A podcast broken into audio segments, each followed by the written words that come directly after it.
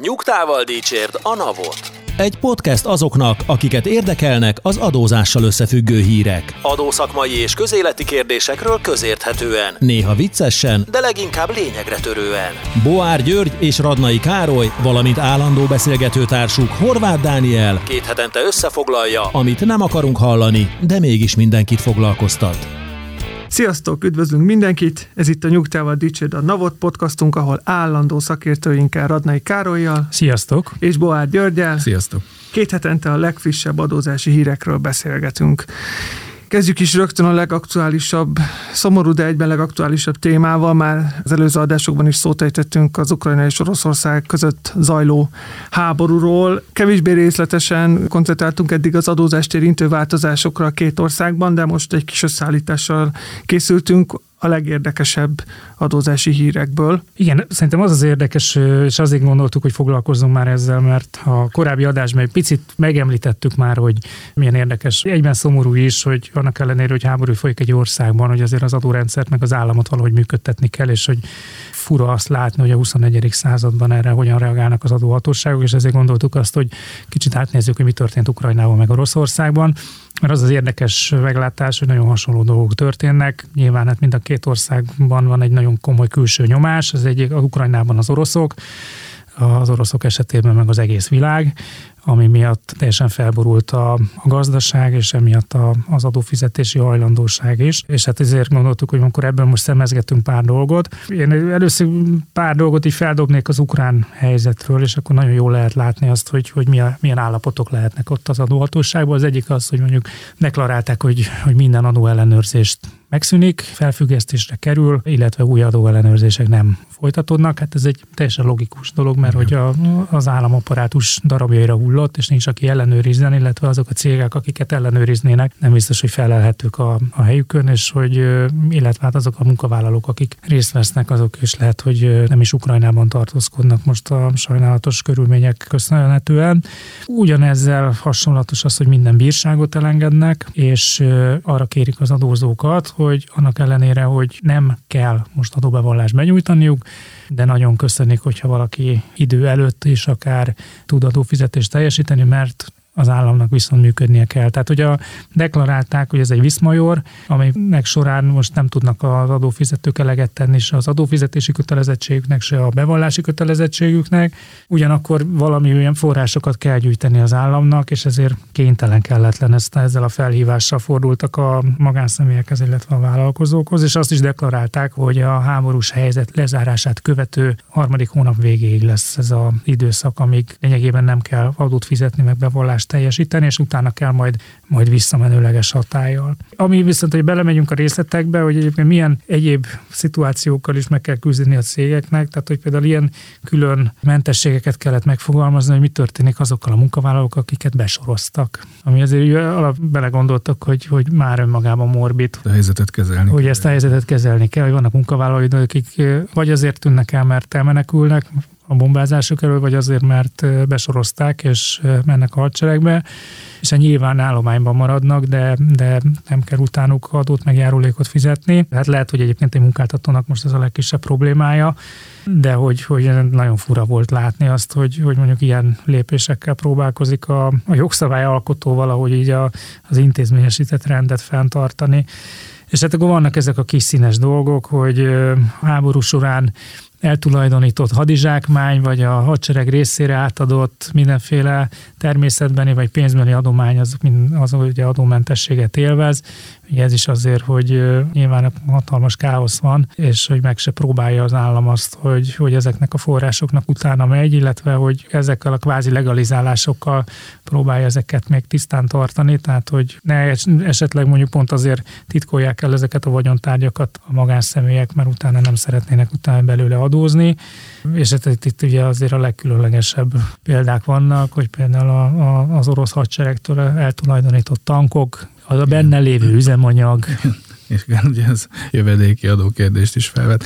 Igen, tehát van, van ennek ezek a mondjuk így a, a színes vagy érdekes szabályozások, amik nyilván mondjuk úgy, hogy van praktikus jelentőség is ennek a dolognak, hiszen látjuk mi is a, a képeket a mondjuk így a megszerzett hadizsákmányról, ahogy a traktorok vontatják a, az orosz páncélosokat. Nekem ami igazán érdekes volt ebből az egész csomagból, az az a része a, a dolognak, hogy, hogy azért van, van olyan része is a szabályozásnak, ami még az élő gazdaságra fókuszál.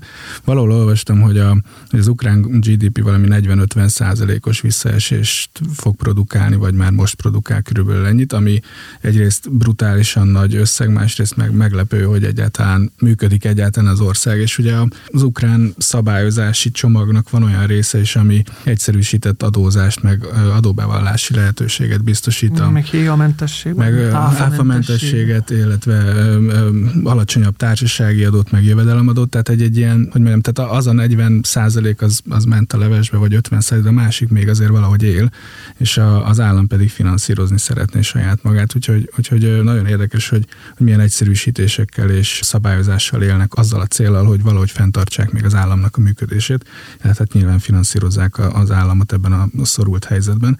Minden mellett nagyon érdekes lehet az, hogy hogyan tudják majd ezt effektíve behajtani, végrehajtani, tehát van azért az országnak olyan része valószínűleg ezek szerint, ami még működőképes vagy működik, tehát hogy nem zuhant össze minden teljes egészében, de hogy hogyha nem ellenőrzök, nem érek el adózókat, akkor, akkor ezt a csökkentett adókulcsot hogyan lehet beszedni. Hát nyilván itt azért Ukrajnában is ismerik az elévülési Igen. intézményét, tehát ha szerencsés esetben hamarosan véget ér ez a háború, akkor a korábban felmerült adókötelezettségeket, amiket nyilván csak a háború után, de bevallanak és teljesítenek, akkor azokat lehet később ellenőrizni, illetve erre is lehet speciális szabályokat hozni, bár mondjuk ilyet most mondjuk pont nem láttam, hogy az elévülést érintette volna a speciális szabályozás. Számomra az érdekes az igen azok mellett, a hasonlóságok mellett, amiket a Karesz említett, hogy ezek igen abból is fakadhatnak, amit te is Zsuri mondasz, hogy az egyik oldalon azért van gazdasági válság, mert lerombolták és szétlőtték az országot, a másik oldalon meg azért van gazdasági válság, mert az egész nyugati világ brutális szankciókat alkalmaz Oroszországgal szemben, és erre nekik is reagálniuk kell. próbálják a rubelt védeni különböző intézkedésekkel, például külföldre való pénzátutalásoknak a gyakorlatilag a betiltásával túlnyomó részben egész apró összegek fenntartásával osztalékot nem lehet nem rezidens személyek részére kifizetni. Ösztönzik a nemes fém vásárlást, tehát hogy amerikai dollár mint deviza helyett inkább aranyrudakat vásároljanak az oroszok, szóval ott is felfüggesztették a cégekkel szembeni csődeljárást például. Ezek azért eléggé vészhelyzet jellegű intézkedések az agresszor állam esetében is. Igen, hát a, a, látható a szabályozásból, amit a Karesztelen említett az elején, elég hasonló dolgok zajlanak le. Tehát azért a, azt szerintem gazdasági értelemben, vagy legalábbis az adószabályokban lecsapódva mondhatjuk, hogy végülis Oroszország is egy hadi állapotra áll át, vagy állt át az adószabályokon keresztül, és nem csak az adószabályokon, hanem az egyéb gazdasági irányítási szabályokon keresztül. A csődeljárást felfüggesztik, a, a devizakontroll azért az nem feltétlenül csak adózási szabály, hanem egyéb gazdasági irányítási eszköz, vagy vagy a bankszámláknak, vagy a bankrendszernek a védelme megint csak nem feltétlenül adózást érintő eszköz, de, de látszik ott is, hogy azért vannak olyan lépések, amik a mondjuk így a gazdaság életben tartására, vagy mondjuk úgy, hogy hosszú távú üzemeltetésére igen, irányulnak. Igen, igen, figyelik a trendeket, például külön hír az, hogy az, az IT-szektort próbálják adó, adó és nem adó jellegű ösztönzőkkel egyaránt támogatni, mert azt tapasztalják, hogy ott, erő, ott legerősebb az elvándorlás, ezt próbálják megakadályozni ezeknek az adókedvezményeknek a révén. Ez volt az egyik, amit ö, így kiemeltem magamnak, hogy az informatikusoknak, a mindenféle, meg az IT cégeknek tényleg már mindent beígérnek azért, hogy, hogy ne menjenek ki külföldre, mert hogy Hát lényegében nem tudnak most az IT cégek működni, és ugye az IT világban meg nagyon sok a freelancer, akik meg például azzal szembesültek, hogy Oroszországban éltek, de külföldi cégektől kapták a fizetésüket, ahonnan most nem tudják kapni a fizetésüket, és azért aztán kimegy Örményországba, vagy Finnországba, vagy bárhova, csak olyan országba, ahova, ahol még van SWIFT, és tud működni. Ami másik, nekem ilyen nagyon érdekes volt, ez az arany. Ugye az adózási jellegű hír, mert hogy az áfát leveszik az aranyról, ez nagyon meglepődtem, hogy az Oroszországban, ugye Magyarországon is az ezüst, meg a gyémánt, az áfa köteles, és az arany is, hogyha az mondjuk ékszer, de hogyha befektetési arany, ugye van ez a külön fogalom, hogy a befektetési arany, akkor az áfa mentes, és úgy tűnik, hogy az Oroszországban nem volt ilyen, tehát ott az arany is ugyanúgy adózott, mint a, az összes többi nemesfilm, és hát ugye azt szeretnék ösztönözni, Dani, te is mondtad, hogy, hogy ne más konvertibilis devizátba próbáljon menekülni Oroszországba a pénzt, hanem aranyban, mert az akkor ott marad Oroszországban, meg hogy Egyébként meg aranyat Oroszországban is tudnak termelni. Tehát, hogy ez, ez érdekes volt a másik, ami, hogy, hogy teljes adóamnestia azokra a jövedelmekre, amik külföldön vannak és hazaviszik. Ugye hát itt is hogy megfordítsák a trendet, hogy ne kifele vigyék a pénzt, hanem, hanem hozzák haza. Itt hát szúrjam be, hogy ez már a negyedik vagy ötödik Igen, negyedik adóamnestia programot tehát, hogy, nyúzzák kb. 2014 óta folyamatosan. Ez korábban is gond lehetett, de most aztán különösen akut lehet a helyzet. Igen. Illetve, hogy bizonyos jövedelmeknek ugye adómentesség, vagy nagyon kedvezményes adózást adnak, ez megint csak annak köszönhető, hogy, illetve amit mondta, hogy csődejárások is felfüggesztése kerülnek, tehát ez például nagyon hasonlóhoz, ami Ukrajnában is van, Igen. hogy hogy egyszerűen fizetésképtelenné váltak cégek, mert nem tudnak értékesíteni külföldre. Tehát azok a cégek, akik arra voltak ráállva, hogy voltak termékeik, szolgáltatásaik, amit mondjuk exportra értékesítettek, és nem az orosz piacra, azok befagytak. Tehát ha ki is szállította a terméket, és jogos is, hogy követelje a pénzt, sem tudja megkapni az ellenértéket, mert nem lehet utalni Oroszországba. De ezek ilyen nagyon szomorú dolgok, és azt lehet látni, hogy, hogy hát Oroszország is kaphatott egy elképesztő sokkot. Valószínűleg 40-50 százalékkal nem fogunk csökkenni a GDP-je, de hogy ezeket a, az intézkedéseket látva én azért azokat a 6-7 százalékos GDP csökkenési terveket, amiket most mondanak, azt azért nagyon, nagyon optimistának érzem. Így van, és hát vannak eljárási szabálymódosítások is, amik mutatják azt, hogy a külfölddel való kommunikáció, illetve hát a tranzakcióknak a lebonyolítása az kihívásokat jelent. Ugye a, Igen, a... nagyon érdekes volt az a hír, hogy a külföldi szolgáltatóktól igénybe vett szolgáltatásokra vonatkozó áfával kapcsolatban arra hívták fel az orosz magánszemélyek, vállalkozók figyelmét, hogy tartsák vissza az áfát ők az áron, és fizessék be ők az orosz államkincstár részére, mm. és akkor majd a külföldi szolgáltatónak később ezt az áfát nem kell megfizetni. Ez tényleg nagyon érdekes, de nyilván a szankciós intézkedések hatására kiváltott. Igen, nekem nem akarom ezt túldimenzionálni feltétlenül, de hogy nekem egy, egy olyan olvasata van ennek, vagy nem tudom, hatása, vagy nem is tudom, mögöttes megfontolása van a dolognak, hogy, hogy egyszerűen az orosz gazdasággal való együtt együttműködésnek minden területe, hogy mondjuk blokkolt, vagy hosszú távon blokkolva lesz, vagy, vagy nem is tudom, megszűnik, és ha mondjuk héját beszedni külföldi szolgáltatótól, lehet azért telepítem a, az oroszokhoz a héja beszedésének a kötelezettségét a külföldi szolgáltatóktól vásárolt szolgáltatások esetében, mert egyrészt nyilván könnyebb beszedni, másrészt, tehát hogy hamarabb megérkezik a pénz, másrészt meg, hogy hogy megyek utána a külföldi szolgáltatónak egy olyan helyzetben, amikor ilyen, ilyen környezet vesz engem körül, mint mondjuk orosz hatóságot, hogy egyszerűen nem tudok mit csinálni abból a székből, amiben ülök. Igen, abszolút. Tehát gyakorlatilag mondhatjuk, hogy minden naposak ezek a bevezetett intézkedések, és minden nap újabb és újabb intézkedések követik egymást, és a továbbiakban is ígérhetjük azt, hogyha érdekes a fejleményekkel találkozunk, azokról be fogunk számolni. De evezzünk hazai vizekre, már tavaly is foglalkoztunk az elszaladó költségvetési hiány mértékével. Hát úgy tűnik, hogy ez a trend az idei évben sem fog megszűnni. Februárban 1585 milliárd forintra ugrott a költségvetés hiánya, ami 2002 óta a legrosszabb adat. Ami az érdekesség talán az az, hogy a pénzügyminisztérium ezzel kapcsolatos közleményében azt mondja, hogy a hiány mögött az áll, hogy a családok megerősítése érdekében visszakapták a gyermeket nevelők az SZIA-juk egy részét, a nyugdíjasok megkapták a 13. havi nyugdíjat, a fegyveres rendvédelmi feladatokat ellátó szerveknél foglalkoztatott tartóztatottak pedig fegyverpénzt kaptak, illetve 25 év alatti a SZIA mentességére hivatkoznak, és a munkáltatói adók 13%-ra csökkentésére. Kérdem én, hogy, hogy eddig miért nem ez volt a kommunikáció? Tavalyi évben úgy emlékszem, mintha az lett volna, hogy az SZIA a visszatérítés fedezetét a gazdasági növekedés termelte ki. Hát már régóta vártuk az április harmadikát, hogy vegyen végre választás, és aztán utána még a politikusok is valószínűleg szabadabban fognak tudni beszélni bizonyos dolgokról, mint eddig, és hát ennek az első jele az, hogy most megjelenhetett az, hogy hát igen, ez az SZIA visszatérítés bizony most nagyon sokba került az idei költségvetésnek, mert eddig csak arról beszéltünk, hogy ez most ki lett termelve, és ugye ez, erre van pénz, hát most azért úgy tűnik, hogy mégis volt pénz, mert kifizették, csak elég nagy lesz majd az adósság belőle.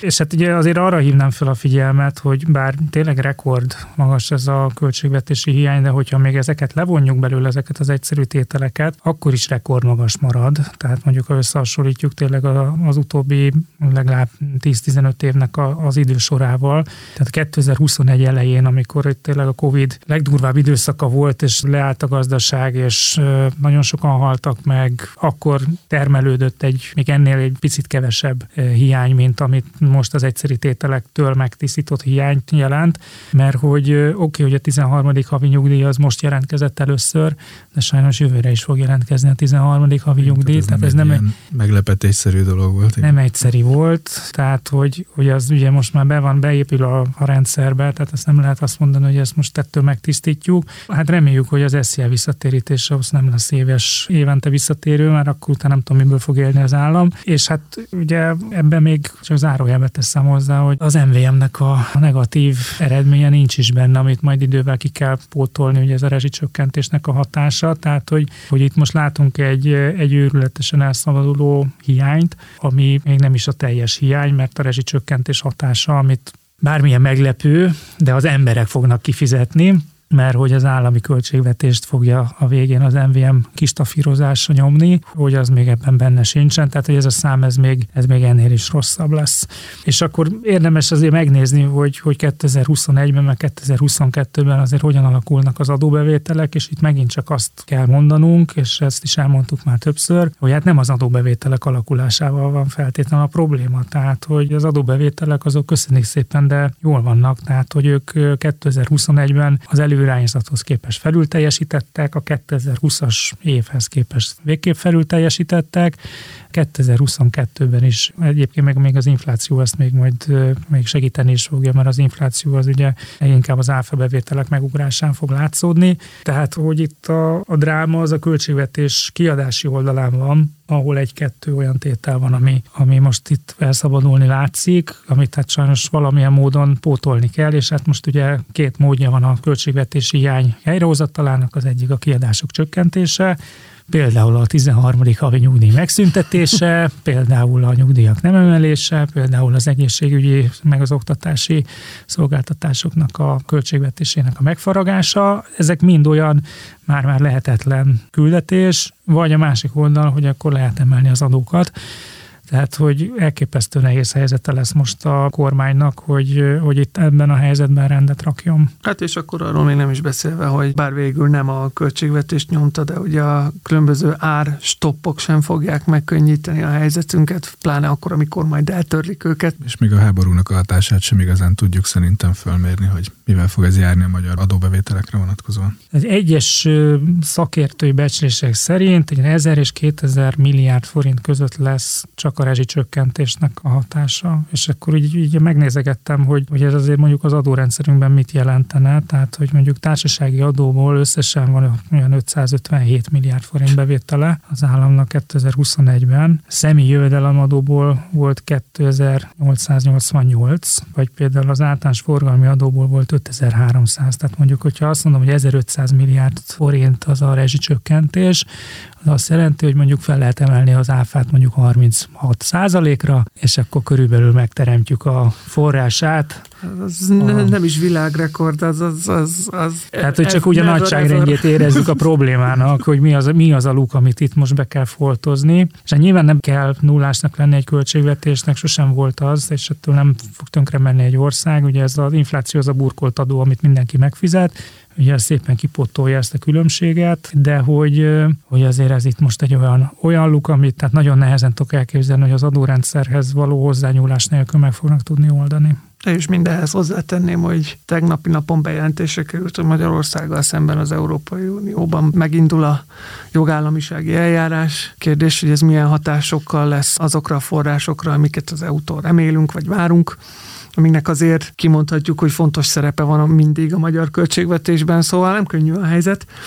Ha már korábban az adóhatóságokról beszélgettünk, ugye például az ukrán és az orosz adóhatóság intézkedéseiről, hát a magyar adóhatóság ilyen szempontból könnyebb helyzetben van, szerencsére itt nem zavarja a fegyveres konfliktus a, a munkát, és a szokásokhoz híven ennek megfelelően az idén is megjelent a NAV ellenőrzési terve, és hát érdekességekre azért, ha nem is olyan sokra, de azért lehet találni benne, az eszi a visszatérítésről beszéltünk, lehet, hogy ez egy egyedi és megismételhetetlen intézkedés lesz, de a NAV-nak kiváltotta a figyelmét teljesen értető módon, mert ugye egy hatalmas összeg. Tehát ugye az van belengedve most az ellenőrzési tervben, hogy az SZIA visszatérítéssel kapcsolatos mondjuk pozíciókat ellenőrzi majd a nap, vagy kiemelten figyeli. Nem tudom, hogy effektív ez mit fog jelenteni, hogy, hogy bekopogtat-e magánszemélyekhez a NAV, és úgy fog ellenőrizni, vagy egyszerűen csak lefuttatják a háttérben azokat a csekkeket, amiket, amiket le kell futtatni. Ez szerintem ebből nem derült ki. Vagy ebből nem derül ki, ebből az ellenőrzési tervből, mint ahogy a többiből is általában nem túl sok minden derül ki. Egy-két kontroll csoportot bedobnak, akikre aztán talán nagyobb ellenőrzési figyelem hárul. Idén ezek például lehetnek a taxisok, pizzafutárok, egyéb futártevékenységet folytató cégek, fókuszba kerül a textil kiskereskedelem is, de ez nem jelenti azt, hogy másokat nem fognak ellenőrizni. Tehát ez mindig egy ilyen fókuszcsoportot jelöl, akikre nagyobb figyelem hárul, vagy akik a kockázatelemzésben mondjuk egy ilyen red flaggel jelennek meg a tevékenységi köreik alapján, de, de azért ez senki ne dőljön hátra, aki nincs ezen a listán, hogy akkor idén nem fog ellenőrzést kapni. Igen, nekem az volt az érzésem, hogy be volt írva a naptárba, hogy április eleje van, és minden évben április elején meg szoktuk jelenteni az ellenőrzési irányelveket, a terveket, úgyhogy most akkor idén is megjelentetjük, bár semmi újat nem tudunk mondani a korábbiakhoz képest, meg hát az egész ellenőrzés módszertan átalakult az elmúlt években, de hát a megszokás nagy úr, idén is hozzuk ezeket nyilvánosságra, és akkor egy ilyen igazi kötszurkálás az egész, tehát hogy, hogy így ki vannak teljesen véletlenszerűen olyan fókuszcsoportok emelve, akiket azt gondolom, hogy elemi érdeke volt az adóhatóságnak eddig is kiemelten vizsgálni, és ez a fókuszcsoport pontosan tudja mondjuk például a, a mobiltelefon értékesítésével, meg a híradástechnikai eszközök értékesítésével Azt foglalkozó kisboltok, meg építőipar. a építőipar, a, Ugye a igen, használt gépjármű alkatrész kereskedelem, meg tehát tényleg azok, amik ilyen, eddig is ilyen nagyon szürke zóna volt, megjelentek ilyen új elemek benne, amin meg ilyen, mert nagyon tetszik, hogy például hogy új elemként hangsúlyt kap a kiva alanyok ellenőrzése. Miért eddig nem ellenőrizték őket? Tehát, hogy, hogy,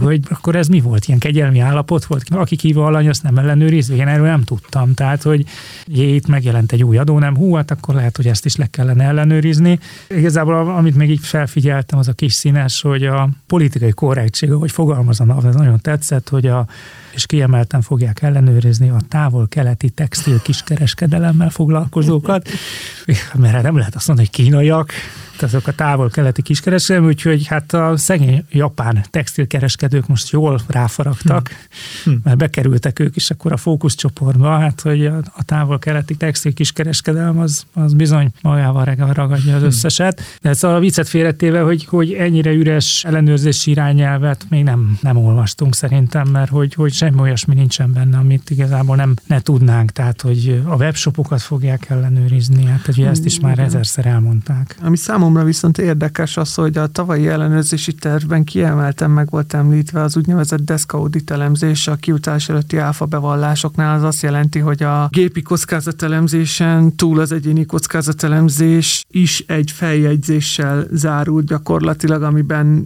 véglegesen döntés hoztak arról, hogy egy kiutalás előtti bevallást ellenőriznek, vagy nem. Ez a fajta deska audit elemzés egy ilyen módon dokumentált irattal zárult, és ez most nincs benne, ami nem tudom, hogy azt jelenti-e, hogy ezt már nem fogják végezni, mert a számomra egy fura lépés lenne, és egy visszalépés lenne az eddigiekhez képest, vagy csak nem került be az ellenőrzési tervbe. Azt tudom, hogy hatalmas terhet jelentett a kollégáknak, meg a dolgozóknak, mert rengeteg elemzési munkát igényel, de, de fura lenne a számomra, hogyha ezt eltörölték volna nem azt jelenti, hogy eltörölték azt, hogy nincs benne az ellenőrzési terve, de, de számomra ez egy kis érdekes, hogy innen kimaradt. Nekem ez a furcsa, hogy minek kell ilyen ellenőrzési tervet tenni? Tehát, nem hogy mi értelme van ennek? Nem tudom, mert volt ez a Trafipax. Na jó, hát, adó, trafi, vannak, adó, ilyen, vannak ilyen kampányok, oké, okay, de hogy most, tehát, hogy ilyen tök általános dolgokat megfogalmazni.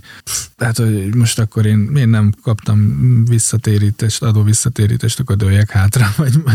Főleg szerintem úgy, hogy, hogy lényegében beleírták copy paste ugyanazt, ami tavaly, meg tavaly előtt, meg az előtt is benne volt. Tehát, hogy most a gépjármű alkatrészkereskedőknek most így összeugrik a gyomra, hogy úristen, megint rajta vagyunk a listán. Tehát, hogy... Meg mindenki tudja, hogy a kiemelt adózókat idén is meg fogják találni, ahogy tavaly is megtalálták, szóval leírhatjuk egy papírra, de így is, úgy is. Szerintem nem tudom, mi a cél, ijesztgetni, vagy csak egyszerűen kommunikálni a közönséggel, de hogy lehet, hogy sokkal egyszerűbb lenne megmondani azt, hogy van egy csomó adatunk, végezzük a kockázatelemzéseket a háttérben, és úgyis észre fogjuk venni, hogyha valaki, valaki bókol ezzel, nem? Tehát, hogy ez szerintem ijesztőbben hangzana, mint az, hogy az SZIA visszatérítést fogjuk ellenőrizni. Hát jó, minden Talán arra érdemes mindig, minden évben figyelni, hogy mik azok a területek, amiket először támogató eljárással terveznek érinteni, és nem mondjuk rögtön ellenőrzéssel. Idén például a cégautóadót nem fizetőket nevezték meg újdonságként ezen a területen akiket először nem ellenőrizni fognak, és nem adóhiányt fognak megállapítani náluk, hanem először egy támogató eljárás keretében fogják elvileg megkeresni. Cégautóadó vagy gépjárműadó? Gépjármű. A cégautóadót nem fizetőket, amit a gépjárműadó fizetők nyilvántartásából uh-huh. próbálnak majd kiszűrni, hogy kik azok, akik a cégautóadót nem fizették be. Őket először támogató eljárással fogják megkeresni, tehát nem rögtön ellenőrzése kell számítaniuk. Akkor nem kell kapkodni azon ellenőrzése, majd szólnak, ha észrevettek. hát a vége úgyis az lesz. A korábbiakban szót ejtettünk már röviden az Európai Unióról és a tegnap bejelentett intézkedéseiről, de maradjunk ezen a közösségi vonalon. Tudnilik, a karbonvámmal és a megújuló energiaadóval küzd az EU a klímasemlegességért. Talán már néhány adással ezelőtt is volt szó az úgynevezett Green Dealről, amit tavalyi évben fogadtak el, és aminek az a célja, hogy az Európai Unió 2050-re a világon elsőként klímasemlegessé váljon. Ennek a tervnek a részét képezi az úgynevezett karbonvám bevezetése és az energiaadó lényeges átalakítása.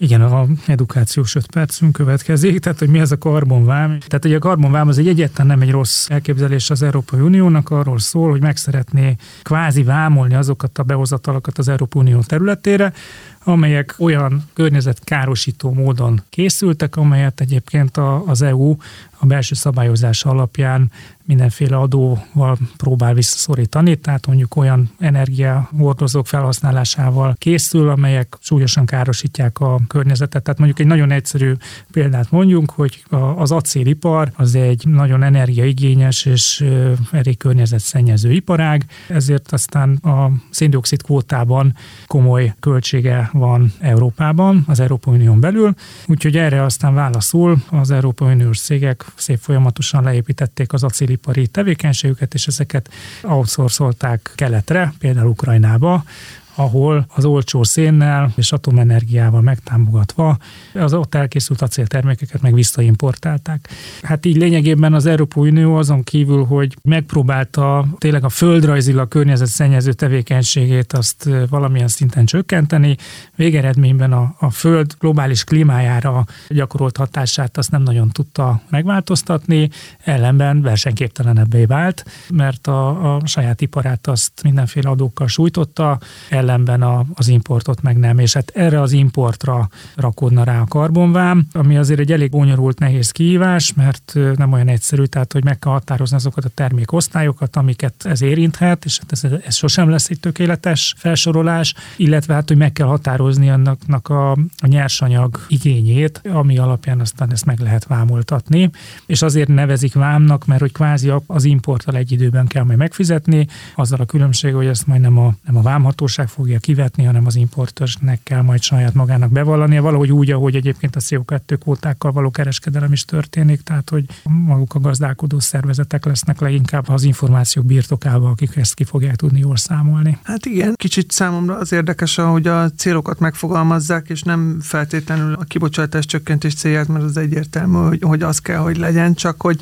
milyen következményei lehetnek ennek a karbonvámnak a bevezetésének, mert már most gyakorlatilag gyakorlatilag számos az EU-n kívüli ország az aggáját fejezte ki ennek a bevezetésével kapcsolatban, mondván, hogy ez tisztán a belső uniós piacot védő intézkedés, és ez valószínűleg így is van, tehát hogy elég vékony jég, tehát arra kell nagyon figyelni, hogy itt valóban a környezetvédelmi szempontokat kell kiemelni, és arra kell hangsúlyt fordítani, hogy nem szabad azon túl terjeszkedni, tehát hogy itt tényleg a klímavédelmi célok teljesüléséhez kell ezt igazítani, és hogy mert akkor lesz elvileg ez WTO kompatibilis, de hogy ezt szerintem az EU nem is titkolja, hogy ez a belső piac védelme, tehát hogy itt igazából történt egy olyan intézkedés sorozat, amivel a belső piacát nagyon megrodjantotta, és javította a versenyképességét a külső piacoknak, és hát ezt szeretném most valahogy visszaállítani, ami hát nyilvánvaló érdekellentét, tehát hogy, hogy ezt megértem, hogy, hogy, hogy mindenki agályosnak tartja ezt, aki nem az EU-n belül van. Ugyanakkor, hogyha az egészet perspektívájában nézzük, hogy ez a nulladik pillanattól kezdve mi történt, és akkor azért jól látni, hogy, hogy itt azért próbálják ezt a, azt a helyzetet helyreállítani, ami előtte volt. Azért az érdekes felvetés ez, hogy WTO kompatibilis ez a rendszer, vagy sem én értem a protekcionista jellegét ennek a dolognak, de ha itt most valóban tenni szeretnénk a klímavédelemért, vagy a, mondjuk ugye a klímaváltozásnak a kárainak a csökkentéséért, akkor lehet, hogy az egész WTO szabályozást érdemes lenne kinyitni, vagy újra gondolni, nem? Tehát, hogy Abszolút. Tehát az első gondolatom az volt, hogy és akkor mi van, hogyha WTO inkompatibilis a dolog? Hát tehát az egész szabályozás egy picit nekem legalábbis úgy tűnik, hogy az EU eldöntötte, hogy a potyautasokat azokat most valahogy meg akarja vámolni, és rá akarja őket kényszeríteni, egy, ha az EU-ban akarnak értékesíteni, akkor egy környezetbarát, vagy környezetbarátabb, ha van ilyen szó, technológiának az alkalmazására. És hát ha ez, ez azzal jár, hogy egyébként sokaknak a tyúk szemére rálép az EU, akkor azt mondja, hogy hát itt egy 700 milliós vagy 800 milliós piac, ahol most vagy értékesítesz, vagy nem. Tehát, hogy szerintem ez egy, ez egy gazdasági erőjáték kérdés egyébként, hogy az EU lesz elég erős ehhez. Hát sajnos egyébként nincs 700 millió, hanem legfeljebb 500, de talán annyi sem. Nagyon előre néztem a, a jövőbe. Nem is biztos itt a létszámon volt a hangsúly, hanem a gazdasági súlyán az EU-nak, hogy meg tudja eltenni azt, hogy ilyen vámot, meg ilyen, ilyen szabályozást vezet be. Elő, hát, és ez több szempontból kérdéses. Mert ez, ez egy szociális alapon megközelítve is nagyon vékony jég ez, ahogy akkor ez fogalmazott, mert ennek a költségeit valahol a legvégén valakinek állnia kell, és hogyha az a fogyasztó, aki az áramárak emelkedését fogja érzékelni, ami a nem szabályozott piacokon, vagy nem szabályozott árazású piacokon már most is erőteljesen de, érzékelhető. De ez... nem, nem naivitás azt gondolni, hogy nem a fogyasztó fogja ezt kifizetni végül. Tehát, hogy hát, nem nagyon látom, hogy, hogy nem én fogok ezért az egészért fizetni. Az ha, nagyon jó ha adórendszeren keresztül nyúlunk valamihez, akkor úgyis én fogom megfizetni. Ha valamilyen technológiának a működtetésének a költségét fogom megemelni, akkor vagy kinyírom a technológiát, vagy egyszerűen lenyelik a fogyasztók a költségét, vagy megölöm a technológiát, és az új technológia bevezetésének a költségeit állítom át a fogyasztóimra. Tehát valahol végül mindig én fogok fizetni, vagy hát én, mint kisember, vagy nem is tudom, hogy mondjam. Tehát én nem, szerintem naivitás azt gondolom, hogy ezt olcsón meg fogjuk úszni. Igen, az a kérdés, hogyha nem, amikor nem ússzuk meg ezt olcsón, akkor hogyan fog alakulni az intézkedésnek a társadalmi támogatottsága. Mert ameddig le van írva egy papírra, hogy megvédjük a környezetet és túlélik a jeges medvék, addig mindenki tapsikol, meg örül neki, meg hát, aztán amikor kijön a, a villanyszámla, a akkor már... A probléma felvetés pont ez, hogy persze leírtuk, hogy megmentjük a, a jeges medvéket, csak éppen sípolni kell, tehát csak toljunk rá, tehát hogy Ja, mert egyébként aláírtatok egy megállapodást, hogy az én szénnel gyártott acélomat befogadjátok a piacotokra. Hát most, most nem fogjuk befogadni. Tehát én nem tudom, én, én lehet, hogy így nagyon zöld föld vagyok, vagy valami, de hogy én, én azt gondolom, hogy az EU használja a gazdasági erejét arra, hogy a, a klímavédelmi célokat legalább ő figyelembe vegye, a más nem is. Igen, na most a, egyébként a, a hír ugye azért aktuális, hogy ne, ne sikkadjunk el e felett, hogy a, az ECOFIN, az Európai Unió pénzügyminisztériának az ülése arról döntött, hogy ezt arra tesz javaslatot, hogy 2023. január 1-től már hatályba is léptessék. Hát ez azt jelenti, hogy ez itt van a küszöbön, tehát hogy ez, ez nagyon gyorsan el fog indulni, ami azt fog fogja jelenteni, hogy Magyarországon is nagyon gyorsan, tehát erről kell akkor egy EU rendelet, és ennek Magyarországon is az adórendszerben meg kell jelennie. Itt is lesz akkor ennek komoly jogszabályalkotási része. És akkor szerintem kanyarodjunk is rá a, a hírnek a második részére, hogy nem csak a, bocsánat, hogy elveszem a kenyeredet, és itt már elkezdem itt moderálni a, a műsort, hogy, hogy ugye nem csak a karbonvámról döntöttek, hanem az energiaadóról, és ugye ez az a rész, ahol pedig nekem nagyon érdekes volt azt látni, hogy a, a reálpolitikai helyzettel mennyire szemben megy az ECOFIN ülése, pedig ugyanazok a politikusok, a pénzügyminiszterek ülnek ott, mint akik egyébként otthon a kormányban is vannak. Ugye az energiaadó az arról szólna, hogy a jövedéki adót, amit leginkább most az üzemanyagokon vetnek ki, illetve a, a, az elektromos áramon, hogy ezt az energiaadót ezt teljesen újra szabályozná az Európai Unió, mégpedig az szerint, hogy melyik káros és melyik kevésbé káros, és ami káros, tehát a környezetre káros, azon megemelni az energiaadókat, amit pedig támogatni szeretne, ott pedig alacsonyabb. De ugye a, a sorok között az van benne, ami szerintem a, az egyik legfontosabb része ennek a javaslatnak, hogy mindent megadóztatnának, azt is, amit most nem terhel adó. Tehát a jövedéki adó vagy energiaadó terhelné mondjuk például a megújuló energiaforrásokat, vagy az olyan zöld üzemanyagokat, amiket eddig ugye azzal próbáltak helyzetbe hozni, és ezzel ösztönözve a fogyasztásukat, hogy nem terhelte semmilyen adó, vagy például egyébként a légiközlekedés üzemanyagát is meg szeretnék adóztatni, ami ugye eddig egy ilyen szentehén volt, hogy a, a repülőgép kerozinon nem nincsen se áfa, se jövedéki adó, azért, hogy a légiközlekedés nemzetközi versenyképessége az biztosítható legyen, de hogy ami miatt én azt látom, hogy teljesen szembe mennek az aktuál politikai realitásokkal, hogy ugye azzal szembesülünk, hogy a klasszikus energiahordozóknak az ára, a földgáz, meg a kőolaj, az soha nem látott rekordokat döntöget, vagy hát lehet, hogy nem soha nem látott, de hogy abszolút rekordokat döntöget, és a józan paraszti ész az, ami egyébként a gazdálkodókat arra ösztönzi, hogy menjen a megújuló a másfele. De hogy ez egy folyamat, ezt nem lehet így egyik pillanatra a másikra azt mondani. Most, hogyha ezt még meg is terhelik még magasabb adókkal, akkor azt a fajta űrletes árnyomást fogják még jobban torzítani, amivel jelenleg is szembesülünk, tehát hogy ahol mondjuk nincsen benzinársapka, kevésbé szerencsés országok az Európai Unióban, ott ugye két-két és fél eurós üzemanyagárakkal találkoznak most a, a fogyasztók. Hogyha ezt most még jobban elkezdik adóztatni, akkor az nem két-két és fél, hanem akkor lehet, hogy három eurós üzemanyagár lesz, még erősebb inflációs nyomás lesz, illetve még nagyobb politikai elégedetlenség. Tehát, hogy Nekem ez a, ez a javaslat ebben a jelen pillanatban, pont arról beszéltünk a múltkor, hogy nem lepne meg, hogyha pont az Európai Unió jön elő egy olyan javaslattal, hogy a ideig óráig, de megengedi a jövedéki adóknak a csökkentését, ezzel teljesen szembe megy ez, mert én értem az egész mögött lévő zöld koncepciót, de hogy ez jelen pillanatban szerintem teljesen kivitelezhetetlen.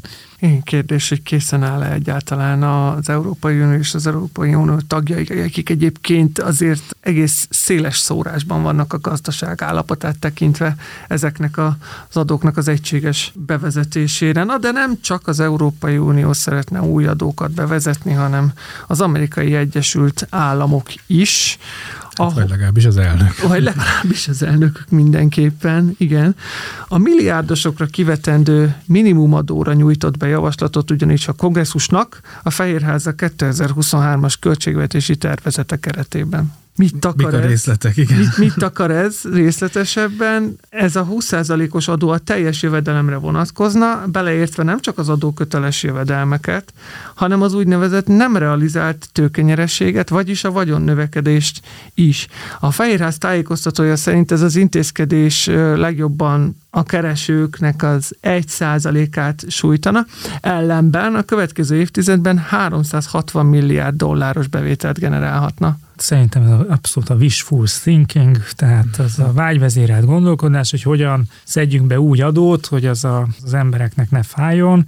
Szerintem egy teljes nonsens. Már a gondolat is, hogy tényleg csak egy ilyen nagyon-nagyon-nagyon kicsi fókuszcsoportot kiragadnak, és akkor őket meg szeretnék adóztatni. Ugye ez a nagyon kicsi fókuszcsoporttal az a probléma, hogyha az kimozog az adó alól, akkor utána akkor nincsen bevétel, már pedig egy olyan adóintézkedés, ami nagyon keveseket érint, az alól elég könnyű kimozogni. Tehát, hogy már, már szerintem itt, itt billeg ez az egész dolog. A másik, hogy ugye itt arról szól a dolog, hogy, hogy kiválasztották a Forbes, nem hm. tudom mi listája alapján azt a leggazdagabb ezer embert, akit na akkor most ugye, mert ebből lehet jó politikai tőkét kovácsolni, hogy akkor ezeket most jól adóztassuk meg, és hát ugye az a legnehezebb, az a legnagyobb kihívás, hogy ezeknek mi is a vagyona, mert hogy tudom én, egy pár százalékos, egy nagy világcégben pár százalékos tulajdonrészsel rendelkezik, ugye akkor a vagyonát a, mondjuk a tőzsdei árfolyamok alapján határozzák meg, de ez nem egy likvid vagyon. Tehát mondjuk Jeff Bezosra azt mondják, hogy van ezer milliárd dolláros vagyona, de neki nincs ezer milliárd dollár otthon a szépbe. a trónról most olvastam.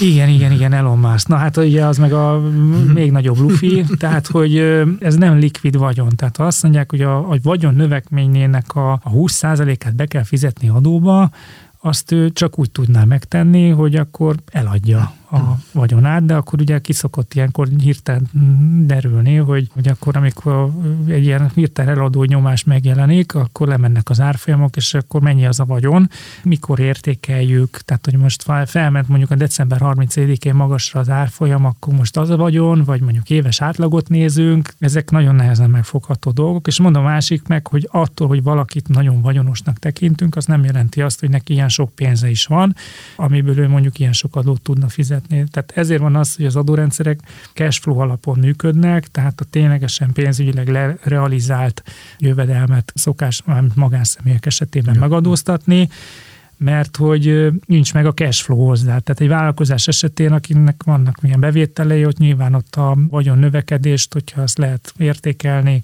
nem feltétlenül kell annak, pénzügyileg realizáltnak lenni, de ott van egy állandó cashflow, ami ki tudja termelni az adófizetést, de egy magánszemélyek esetében ez nem így működik. Hát jó, hogy miből fakadhat ez az igény, ezt is megpróbálták alátámasztani. A Fehérház igazgatási és költségvetési hivatala végzett egy becslést, ami szerint 400 amerikai milliárdos család 2010 és 18 között a jövedelme után átlagosan valamivel több mint 8 százalékos hm szövetségi adókulcsot fizetett, és ez bizony alacsonyabb az egyéb, a további népesség átlagosan fizetett adókulcsánál. Érdekes egyébként ez az egész, tehát hogy nem nagyon látom, hogy mi a célja ennek. Most ez egy PR, vagy egy marketing fogás, hogy tax the rich, és akkor így most... Vagy pánik. Vagy pánik, mert ennyire nincs pénz, de hogy, tehát hogyha az a baj, hogy valaki ki navigálja magát az adó teher alól, akkor nem vagyok benne biztos, hogy egy új adó bevezetése, új adó nem bevezetése az, ami, ami vagy visszatereli őt ebbe a rendszerbe, főleg úgy, hogy tele lehet lyukakkal ez az egész. Tehát, hogy nem vagyok benne biztos, hogy én ezt így fognám meg, hanem egyszerűen, tehát az amerikai szabályozás már mennyire én kívülről látom, baromi bonyolult, telementességgel, egyszerűsítéssel, meg elrejtéssel, meg kiskapunyitással, meg kiskapubezárás, tehát hogy rettenetesen bonyolult, és hogyha lehet, hogy én ott fognám meg a dolgot, hogy mi lenne egy kicsit egyszerűbb lenne ez a dolog, és akkor nem lehetne 8%-ra lehúzni az effektív adókulcsot annak, akinek sokkal nagyobb a jövedelme. Tehát, hogy elég ér... Na mindegy, szerintem én, én a koncepciót hiányolom ebből az egész ötletből, és, és tényleg inkább csak egy ötletnek tűnik, mint egy jól átgondolt gazdasági programnak. hát igen, úgy, meg azért ez a 20% szerintem azért ez egy nagyon erős nyitás, tehát hogy főleg hát lehet, úgy, hogy bedobta, hogy lehessen tudod alkudni. Ja, mint tényleg a minimumadónál is 20%-ról indultak, az 15 lett, és mindenki milyen boldog lett, hogy 15 százalék. Az amerikaiaknál azért van hagyománya ennek, hogy úgy adóztatok, hogy nincs realizált jövedelem, hogy a, a guilty is végül is így működik. Lehet, hogy úgy gondolták, hogy van egy minta, amit lehet használni, aztán ráhúzták a vagyonos magánszemélyekre. Hát vannak hangok, hogy amik szerint ez nem fog átmenni. Igen, erőteljesen vitatják a bevezethetőségét, még alkotmányos aggályokat is felvetnek, és abban is biztosak a szakértők, hogy ha bevezetésre kerül, akkor meg fogják ezt támadni az érintettek. Ugyanakkor a végére térjünk ki még egy, egy érdekes hírre határainkon túlról. A román adóhatóság úgy döntött, hogy 10 fegyvergyártó cég és fegyverkereskedő vállalat adótartozását eltörli. Na de hát miért dönthetett így? Az indoklás szerint védelmi kapacitásait igyekszik erősíteni a stratégiai gazdasági szereplők pénzügyi helyzetének javítása érdekében. Hát, hogyha még hozzátesszük a számokat is, hogy ez körülbelül 137,2 millió lej elengedését jelenti, 70-80 forint között lehet egy lej most szerintem, ettől nem fog egy iparág meglódulni, én azt hiszem. Tehát mondjuk úgy, hogy a hosszú távú koncepció nulladik lépését tehették meg, ha egyáltalán koncepcióba lehet ezt illeszteni. Végére tettük, mert olyan kis színes, de ugye engem az, az lepett meg, tehát hogy fegyvergyártó cégeknek adó tartozása lehet, tehát hogy egy olyan iparág, amit azt gondolnám, hogy igencsak kontroll alatt kell tartani, nem csak fiskális, hanem minden szempontból. Tehát, hogy hogy fordulhat elő az, hogy, hogy egy ilyen iparágban működő nem is csak egy cég, hanem tíz legnagyobb cégnek az adótartozását engedik el. Hát most nyilván nem akarunk itt nevetgélni itt az ukrán-orosz konfliktuson, és hát valószínűleg az van a háttérben, hogy valahol ezeket a cégeket hirtelen helyzetbe kellett hozni, és aztán a, ezek a cégek meg azt mondták, hogy benyújtották a számlájukat, hogy akkor ők meg azt kérnék cserébe, hogy akkor működnek együtt az állammal azon a módon, ahogy az állam szeretné, hogyha akkor ezeket, de hát, hogy ilyenkor egy kicsit megnyugszom, hogy azért Magyarország nem egy olyan rossz hely, ahol mondjuk nincs szükség ilyen intézkedésekre. Nincs szükség fordított a fegyverkereskedelemben. Igen.